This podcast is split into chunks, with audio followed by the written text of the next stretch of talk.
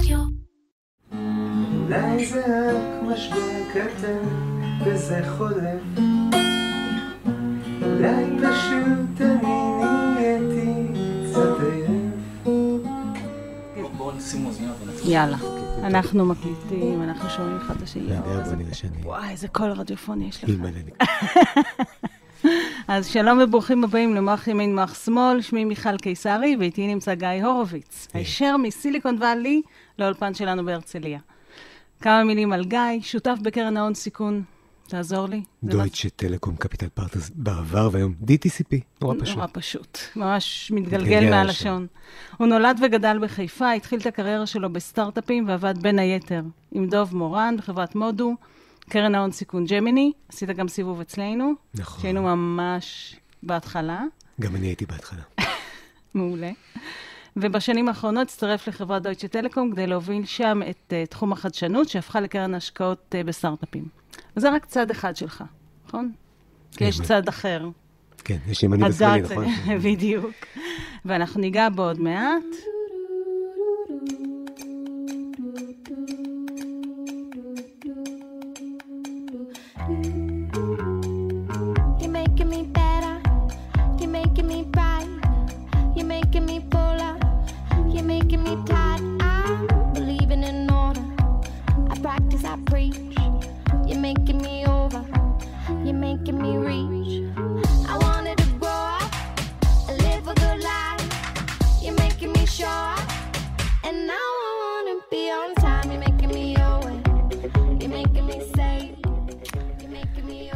גילוי נאות, גיא ואני מכירים דרך פייסבוק, ודרך הפוסטים שלך אני נחשפת לצד היצירתי, אומנותי, קריאטיבי שלך.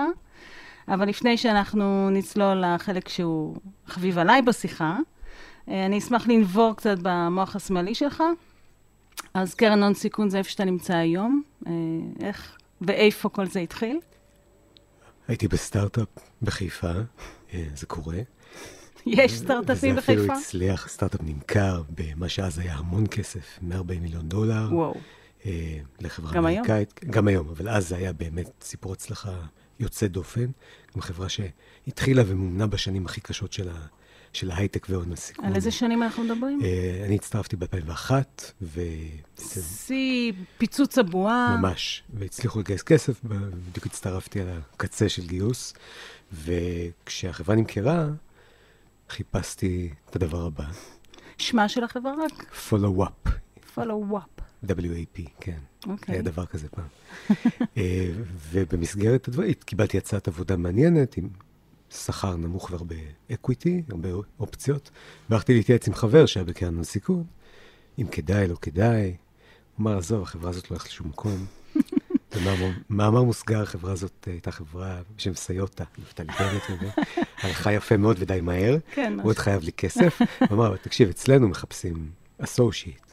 מה זה אסושייט, מה זה עושה? הכרתי קצת הון סיכון. אצלנו זה ג'מיני? ג'מיני, כן. וגיליתי שהון סיכון, אני חושב לתאר אותו כגבעה גבוהה שנמצאת כזה מעל, ה... מעל המישור, צופה לכל הכיוונים, ואתה מטפס עליה, ובאמת, כמו שותה על הגבעה, פחות שותה, אני מקווה, רואה את כל העולם, ומחליט בנקודה מסוימת לרדת למטה ולעשות משהו. יזמות, מה שתמיד משך אותי, אבל זהו, אני רוצה להתעכב על זה שנייה, כי קצת קפצת לי מהר מדי ל... ל... לתפקידים שלך, וזה אני רוצה דווקא להתחיל קודם. אז נולדת בחיפה, גדלת בחיפה, גדלתי בחיפה, שנתיים בארצות הברית, רילוקיישן. היה מאוד uh, מעניין uh, לי כתלמיד תיכון ואחרי זה תלמיד קולג' בניו ג'רזי, בשנים כאלה, תחילת שנות ה-90. גם האינטרנט התחיל, היה לי אימייל, לפני כולנו. הייתה לי חברה וירטואלית, כן, דברים מטורפים. ואז חזרתי פתאום לצבא, ואת יודעת, כל המסלול, לבנון, ממש מנותק לגמרי. מה עשית בצבא באמת? הייתי ביחידת uh, שדה של מודיעין, כלומר בעצם הייתי בלבנון, אבל בתפקיד מודיעיני. אוקיי. Uh, ונחשפתי להמון דברים, גם תחילת, הקריירה שלי כ product בעצם הייתה בצבא. Uh, אין לנו, מוכר. כן, אין לנו אבל המון זמן להיכנס לזה, וכשהשתחררתי, הגעתי למסקנה שאני צריך, רוצה לחזור לטכנולוגיה, רוצה לגעת בדברים שהתחילו, ופשוט העולם המשיך בלעדיי. כן. אה, אבל לא, לא באמת ידעתי איך, לא הייתי מהנדס, אה, תמיד המקצועות הריאליים היו אה, השנואים עליי, אז מצאתי את עצמי, כן. זהו, זה, זה, זה, זה דווקא מעניין אותי, כי מצד אחד אתה אומר, רציתי לחזור לטכנולוגיה, זה ה-comfort zone שלי במידה מסוימת, מצד שני, אולי לא מתמטיקה משכה אותי, או פיזיקה, או כלומר, המקצועות הבית ספר הסטנדרטיים פחות דיברו אליך, נכון? כן, בוא נגיד שהדברים ההומניים תמיד משכו אותי יותר, וידעתי לעשות את הדברים הריאליים שהייתי צריך כדי לתמוך ב, בלימודים שלי בתיכון. מאוד ב- מעניין. גם אני הרגשתי ככה, אז יש פה איזושהי הזדהות עם מה שאתה מספר. כן, אז בחרתי גם ב- בהתאם באמצע הדרך, אמצע הדרך זה כלכלה. כלומר, יש לך את הסטטיסטיקה ואקונומטריקה מצד אחד, ויש לך את המדעי החיים, סליחה, מדעי ההתנהגות מצד שני, והתגובה שלי לכלכלה הייתה אלרגיה מוחלטת לכל הדבר הזה, ופשוט לא... פריחה. וכזה? כלומר, סיימתי, בקושי, אה, ולא לא רציתי לגעת בזה יותר בכלל. וההזדמנות הראשונה שהייתה לי לברוח למשהו טכנולוגי, עשיתי את זה. זה התחיל מאלביט מערכות, באיזה תפקיד כזה, שסטודנטים סלאש אה, כן, צעירים מתמחים. עושים. כן, בדיוק. ומאוד מהר מתוך זה צמח סטארט-אפ, רעיון לסטארט-אפ, והצטרפתי לסטארט-אפ, ואחרי זה עוד אחד ועוד אחד, וזה נהיה סדרתי. Mm. אוקיי, אה, ואז אתה מוצא את עצמך בג'מנאי, ואתה אסושייט, שזה איפה באיזה... בפוד צ'יין, איפה זה נמצא?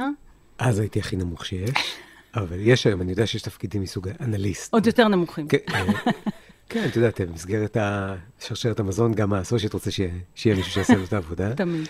אז יש גם אנליסטים, ואחרי שלוש שנים, והרבה דברים מעניינים, השקענו, ההשקעה הראשונה שאני עשיתי ועבדתי עליה, למעשה אפילו תרמתי לה, להבאה שלה את הפריים סנס, אז בעצם זו הייתה גם גאוותי, Mm. וזה מה שנתן לי תחושה שאולי אני טוב בזה, אבל העולם כולו קרה לי, כל מה שקורה למטה, מתחת לגבעה, וספציפית ליכטמן, משה ליכטמן חזר לארץ אז מרדמונד, והקים מין צוות כזה, סיירת, שבנה פה את אה, מה שאז היה, אה, קראו לו אקוז במקור, אה, זה היה פרויקט סודי, ובסופו של דבר נגנז. ואתה היית program manager, אם אני נכ- זוכרת, נכון? נכון, אז הייתה הגדרת תפקיד, הייתה, אין, כאילו פנימה מה עשיתי זה program, החוצה הייתי marketing, כי בעצם היה צריך לשווק את כל הרעיון הזה לשותפים, ללקוחות פוטנציאליים, לתמכ... לבנות כן. price list, לעבוד מול ה sales. אז את הדברים האלה אני עשיתי, בסופו של דבר, די מהר, אני הגעתי למסקנה שאי אפשר לעשות את זה מפה. Hmm. מייקרוסופטים יודעים שהכל לפי השעון של רדמונד, ואם אתה לא בא להם טוב בעין או ב... כן, לא שמעתי- לא עונים לאימיילים, לא, אתה לא, שוכחים להזמין אותך לפגישות.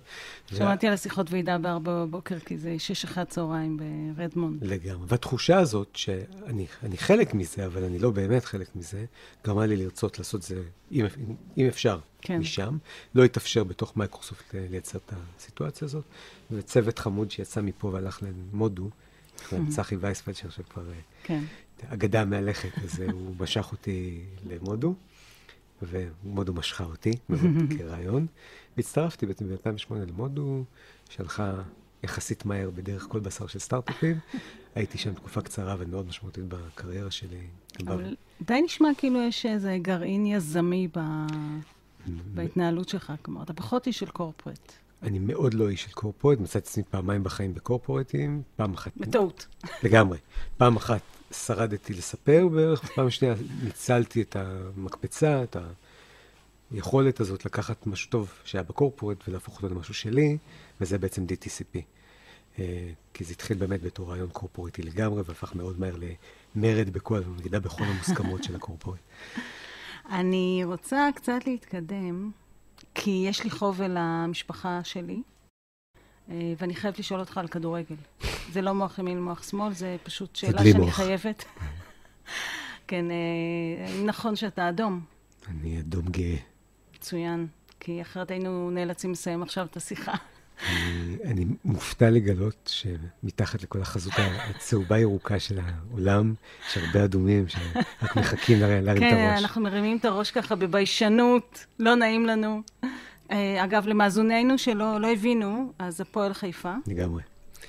אה, ואני באה ממשפחה של אה, הפועל תל אביב, אז אנחנו שותפים לה. אח- שותפים לאסון, כן.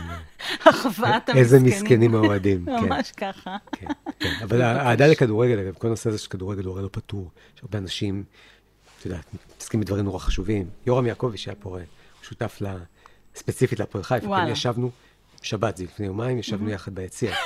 נראה אחרי זה, לא הייתי, היית, היית רוצה שאני אאמר, לא הייתי מנחשת. יש לך הוכחות? לא רק שיש לי הוכחות, אני חושב שהתמונה, את יודעת, אה, תמונה שווה אלף מילים. לגמרי. המאזינים יצטרכו... להיכנס לאתר. ולראות את התמונה, כי אתה תשלח לי אותה. אה, באמת? אני לא יודע אם יורם יאשר לי. אנחנו... טוב, מי שלא רואה, חבל שאין, אה, באמת, אין, אין מצלמה לפתוח פה כדי אה, להראות למאזינים, אבל priceless, יורם יעקבי, המנכ"ל המיתולוגי.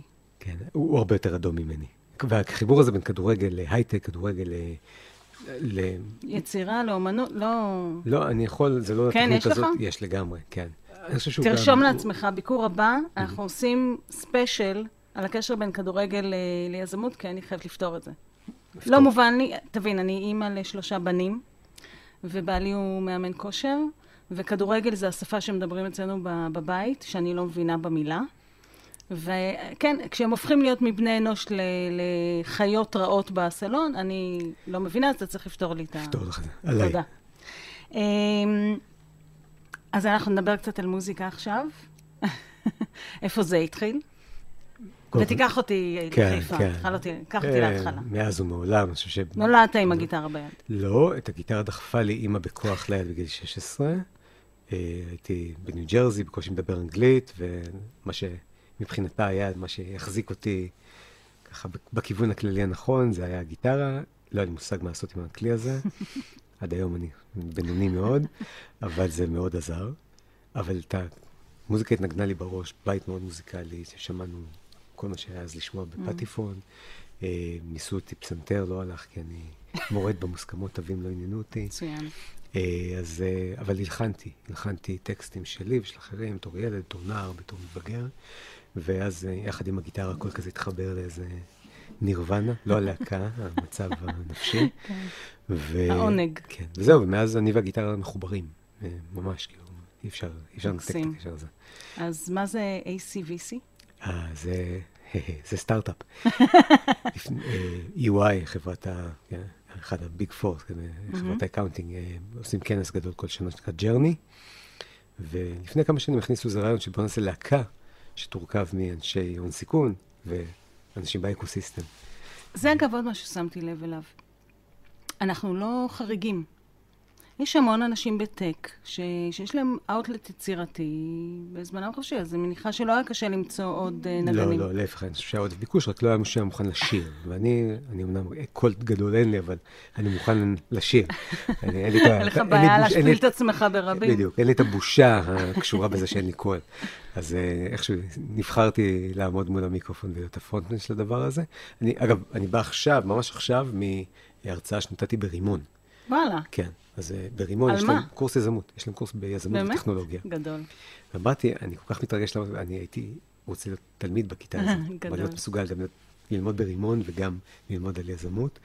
אה, אז מבחינתי זה תמיד היה מאוד מחובר, ואחד מבוגרי רימון ש- שהכרתי בתור איש אה, הון סיכון, בחור בשם אורי אדוני, קרן JVP, אוקיי. הוא היה קלידן שלנו ב- בלהקה הזאת, שאני מודה באשמה, אני בחרתי את השם, אני המצאתי את השם ACVC, בתור בדיחה. גדול. בתור בדיחה. לא, זה ואז שם יצא מעולה. שאני הדפסתי את הלוגו ותמונות והחולצות, וזה הפך להיות קטע.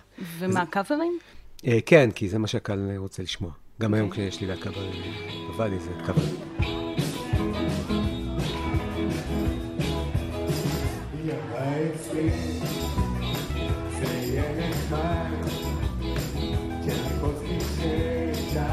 לכאן.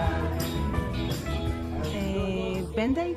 אה, באנגלית, פלסטר בעברית, כי אנחנו פלסטר. אנחנו לא התרופה, אנחנו רק אה, ממלאים מקום בינתיים עד שה- מקלים על הכאב. עד שהישראלים, המוזיקאים האמיתיים יבואו להופיע אצלנו, או שהישראלים יחזרו לארץ. אצלנו זה? ס- סיליקון וואלי, אני ספציפית גר בפאלו אלטו, הלהקה מקורה בסאניוויל. אוקיי. שם יש יותר ישראלים. אז אנחנו מנגנים ביחד, לפחות פעם בשבוע, אם לא יותר, וואלה. ומופיעים פעם ב... וכמו שאמרתי, זמר גדול אני לא, גיטריסט גדול אני לא, אבל אני גם מנגן גיטרה וגם שר, וחברי הלהקה? כולם אנשי הייטק. כולם יוצאים, אני ה-VC היחיד, אני, אני מממן, סתם, סתם, לא, לא, לא נכון. אה, אבל זה מאוד נחמד. זה גם מה שיש. תכלס, ישראלים בסיליקון וואלי, כמעט תמיד יש איזשהו יש קשר. הרבה, לתכנון. נכון? כן, היה לא מזמן איזה דיון כמה? 20 אלף, 50 אלף או 150 אלף?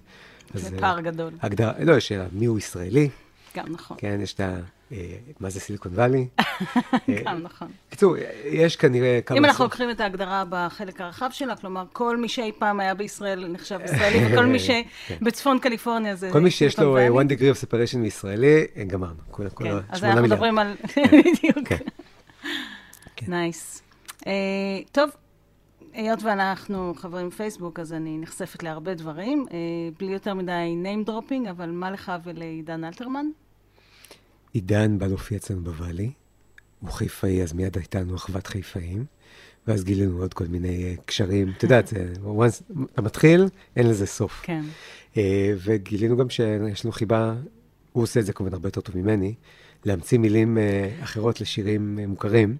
הוא עשה מזה קריירה, ואני עושה מזה פוסטים בפייסבוק, ולפעמים הוא מבקש ממני לפ- לפצח לו איזה שורה או איזה משהו, אני מפצח בכיף? והוא בדרך כלל לא אוהב את מה שאני עושה, כי ההומור שלו הרבה הרבה יותר אקסטרימי משלי, אז אני רק נהנה מהאינטראקציה.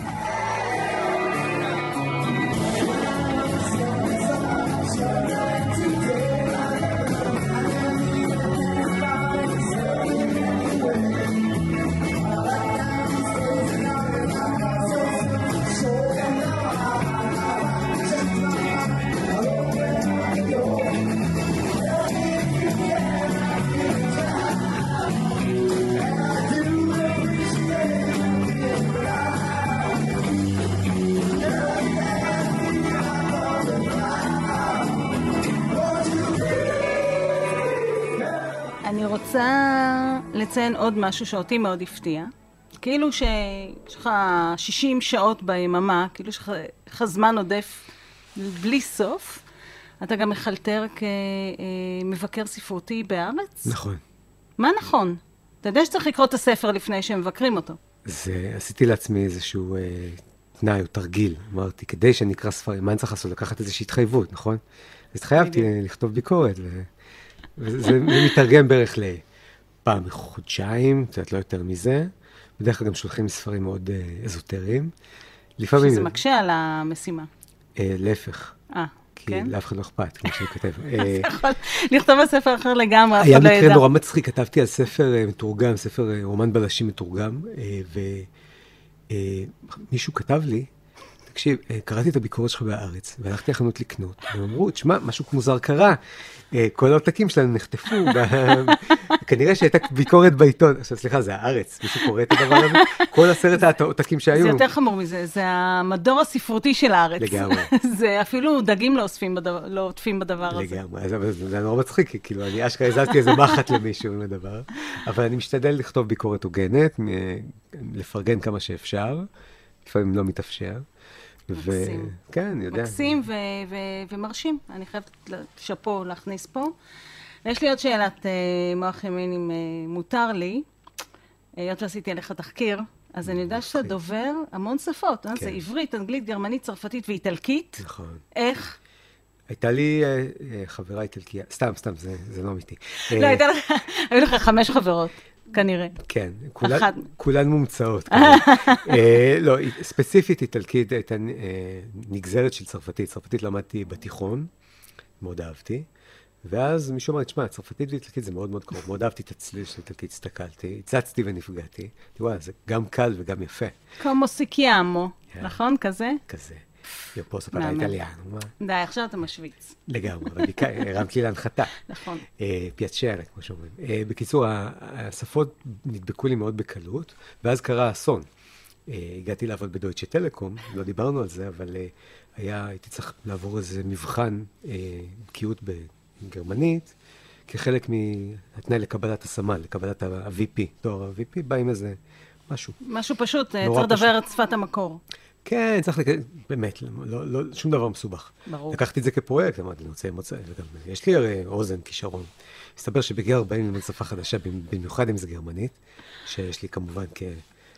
קשר. בין, כן, כדור שלישי, יש לי אלרגיה ברור. קשה אבל, לצליל. אבל אוזן אה, יידישאית כזאת? כן, קצת? אבל שמעתי מלא יידיש, ואפילו מבין. זה אבל, עוזר? אבל, זה עוזר, אבל הגרמנית זה היא לא הרבה יותר קשה, היא הרבה יותר נוקשה מזה.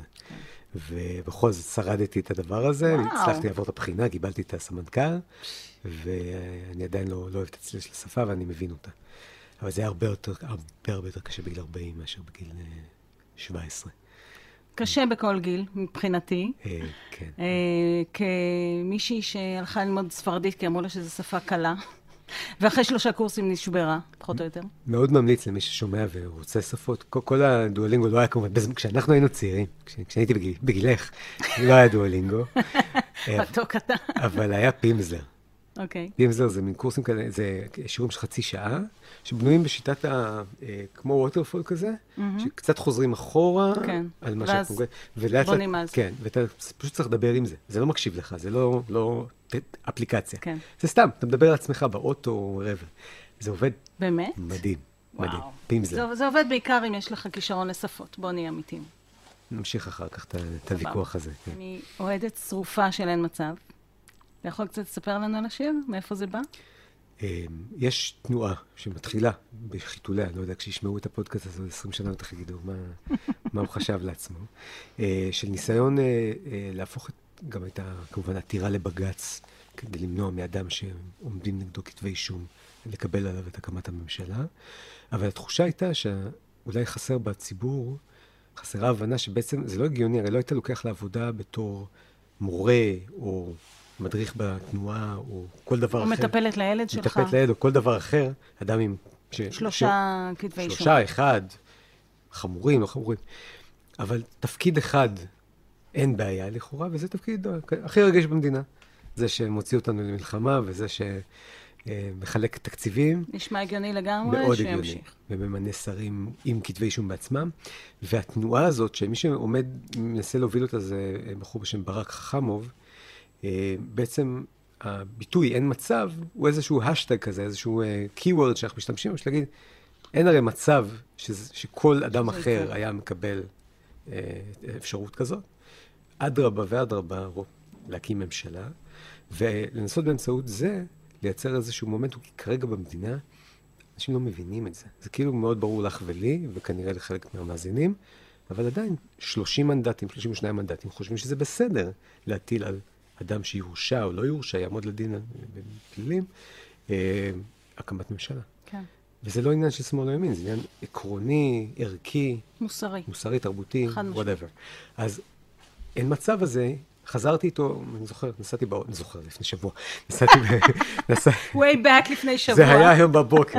בקיצור, נסעתי באוטו, ואין מצב, אין מצב, ואני אמרתי, אה, זה כמו שיר של אדם, אין מה. ואז הגעתי הביתה, וממש תוך כדי הכנת ארוחת ערב, כזה כתבתי בראש את המילים, התיישבתי על חתיכת נייר, ככה אני כותב עד היום, כאילו. על הנייר. התיישבתי עם הגיטרה, טעיתי כנראה בכל האקורדים, תכף אפשר לשמוע את זה אם את רוצה, ושמתי את זה כמו שאני עושה לפעמים. מה, העליתי את זה לפייסבוק, והשאר היסטוריה. ממש. לא קרה עם זה כלום. אה, לא הייתה, זה לא סחף את העם, אנשים לא לא שרים- שכנע את השלושים מנדטים האחרים. עוד לא, אבל אה, אני חושב שקודם כל יש לזה פוטנציאל. זה קליט, נכון, אחלה לחן. נכון. אה, ו- המסר, המילים מעולות, אנחנו... אני מתנצל בפני המאזינים, אם באמת ישמעו את זה, אה, אני לא שר טוב, טעיתי באקורדים, כי זה ממש הוקלט באותו ערב, זה היה כאילו ארוחת ערב, רף, ג- רף. שמתי אותה על השולחן, שמתי מצלמה, ו- בזה זה נגמר העניין. מחפש בכל הארץ עבודה טובה יש לי תואר NBA, צל"ש מהצבא וכולם אומרים חביבי, בעיה קטנה אין מצב עם כתבי אישום, אין מצב שנציע כלום, אין מצב. תחזור לכאן אחרי הזיכוי. אין מצב, לא מתאים בכלל, אין מצב, תישאר מובטל, אין מצב, קבל סיכוי ואז נדבר. לא מורה, לא מאבטח, לא שוטר תנועה, לא מדריך בבני עקיבא, גם לא גמד גינה. וכולם אומרים, תקשיב לי, זה לטובתך, אין מצב, זה תפקיד רגיש, אין מצב, לא מתאים מעל הצוואר. אין מצב, עד זיכוי מלא, אין מצב, זה ברור הרי, אין מצב לשום תפקיד אתה לא מתאים. אז אמרו לי יש בעצם רק תפקיד אחד שתוכל אליו לגשת גם במצבך.